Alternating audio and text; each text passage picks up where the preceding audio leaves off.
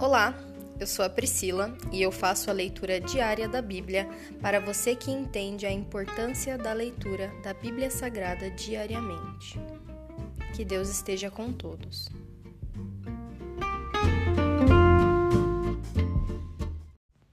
Ouça agora o capítulo 12 do livro de Oséias. O povo de Israel se alimenta de vento, corre atrás do vento leste o dia todo. Acumula mentiras e violência, faz acordos com a Assíria e ao mesmo tempo envia azeite para comprar o apoio do Egito. Agora o Senhor apresenta acusações contra Judá. Está prestes a castigar Jacó por sua conduta enganosa e lhe retribuir por tudo que fez. Ainda no ventre, Jacó agarrou o calcanhar de seu irmão. Quando se tornou homem, lutou com Deus. Sim, lutou com o anjo e venceu chorou e suplicou-lhe que o abençoasse. Ali em Betel encontrou Deus e Deus falou com ele. O Senhor Deus dos exércitos, o Senhor é seu nome. Portanto, voltem para seu Deus, pratiquem o amor e a justiça e confiem sempre nele. O povo, no entanto, se comporta como comerciantes astutos que usam balanças desonestas e gostam de explorar. Israel diz: Fiquei rico, fiz fortuna com meu próprio esforço. Ninguém descobriu que enganei outros. Meu histórico é impecável. Mas eu sou o Senhor seu Deus, que os tirou do Egito. Eu os farei morar em tendas outra vez, como fazem em feriados sagrados. Enviei meus profetas para adverti-los com muitas visões e parábolas. Mas os habitantes de Gileade não valem nada por causa de seu pecado. Em Gilgal também sacrificam bois. Seus altares são enfileirados como montes de pedras à beira de um campo arado. Jacó fugiu para a terra de Arã e ali cuidou de ovelhas para obter uma esposa.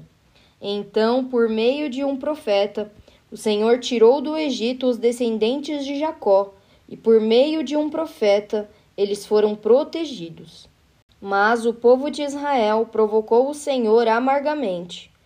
Agora ele os sentenciará à morte como pagamento por seus pecados. Se encerra aqui o capítulo 12 do livro de Oséias. Pai, graças nós te damos pelo teu amor, Graças nós te damos pela força que o Senhor nos dá, Senhor. Hoje é um milagre por nós estarmos onde nós estamos da forma que nós estamos. É um milagre, Senhor, podermos respirar esse ar puro. É um milagre, Senhor. Temos a saúde que o Senhor nos dá. Provações existem, Senhor. Nós sabemos. Mas o Senhor e o teu amor está acima de todas as coisas. O Senhor não nos deve nada, mas mesmo assim se preocupa com os mínimos detalhes do teu povo, que o Senhor ama e cuida e quer bem.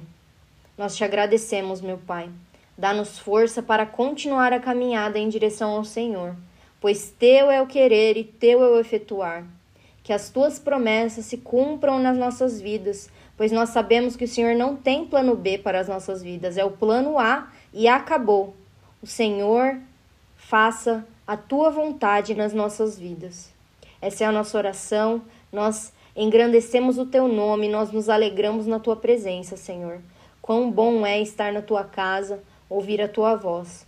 Como é bom fazermos o nosso devocional, ler a tua palavra, ouvir da tua palavra. Como é maravilhoso, Senhor, poder esperarmos o céu que o Senhor nos prometeu quando voltasse. Essa é a nossa oração, Pai. Graças nós te damos. Bendito seja o teu nome. Essa é a nossa oração, em nome de Jesus. Amém.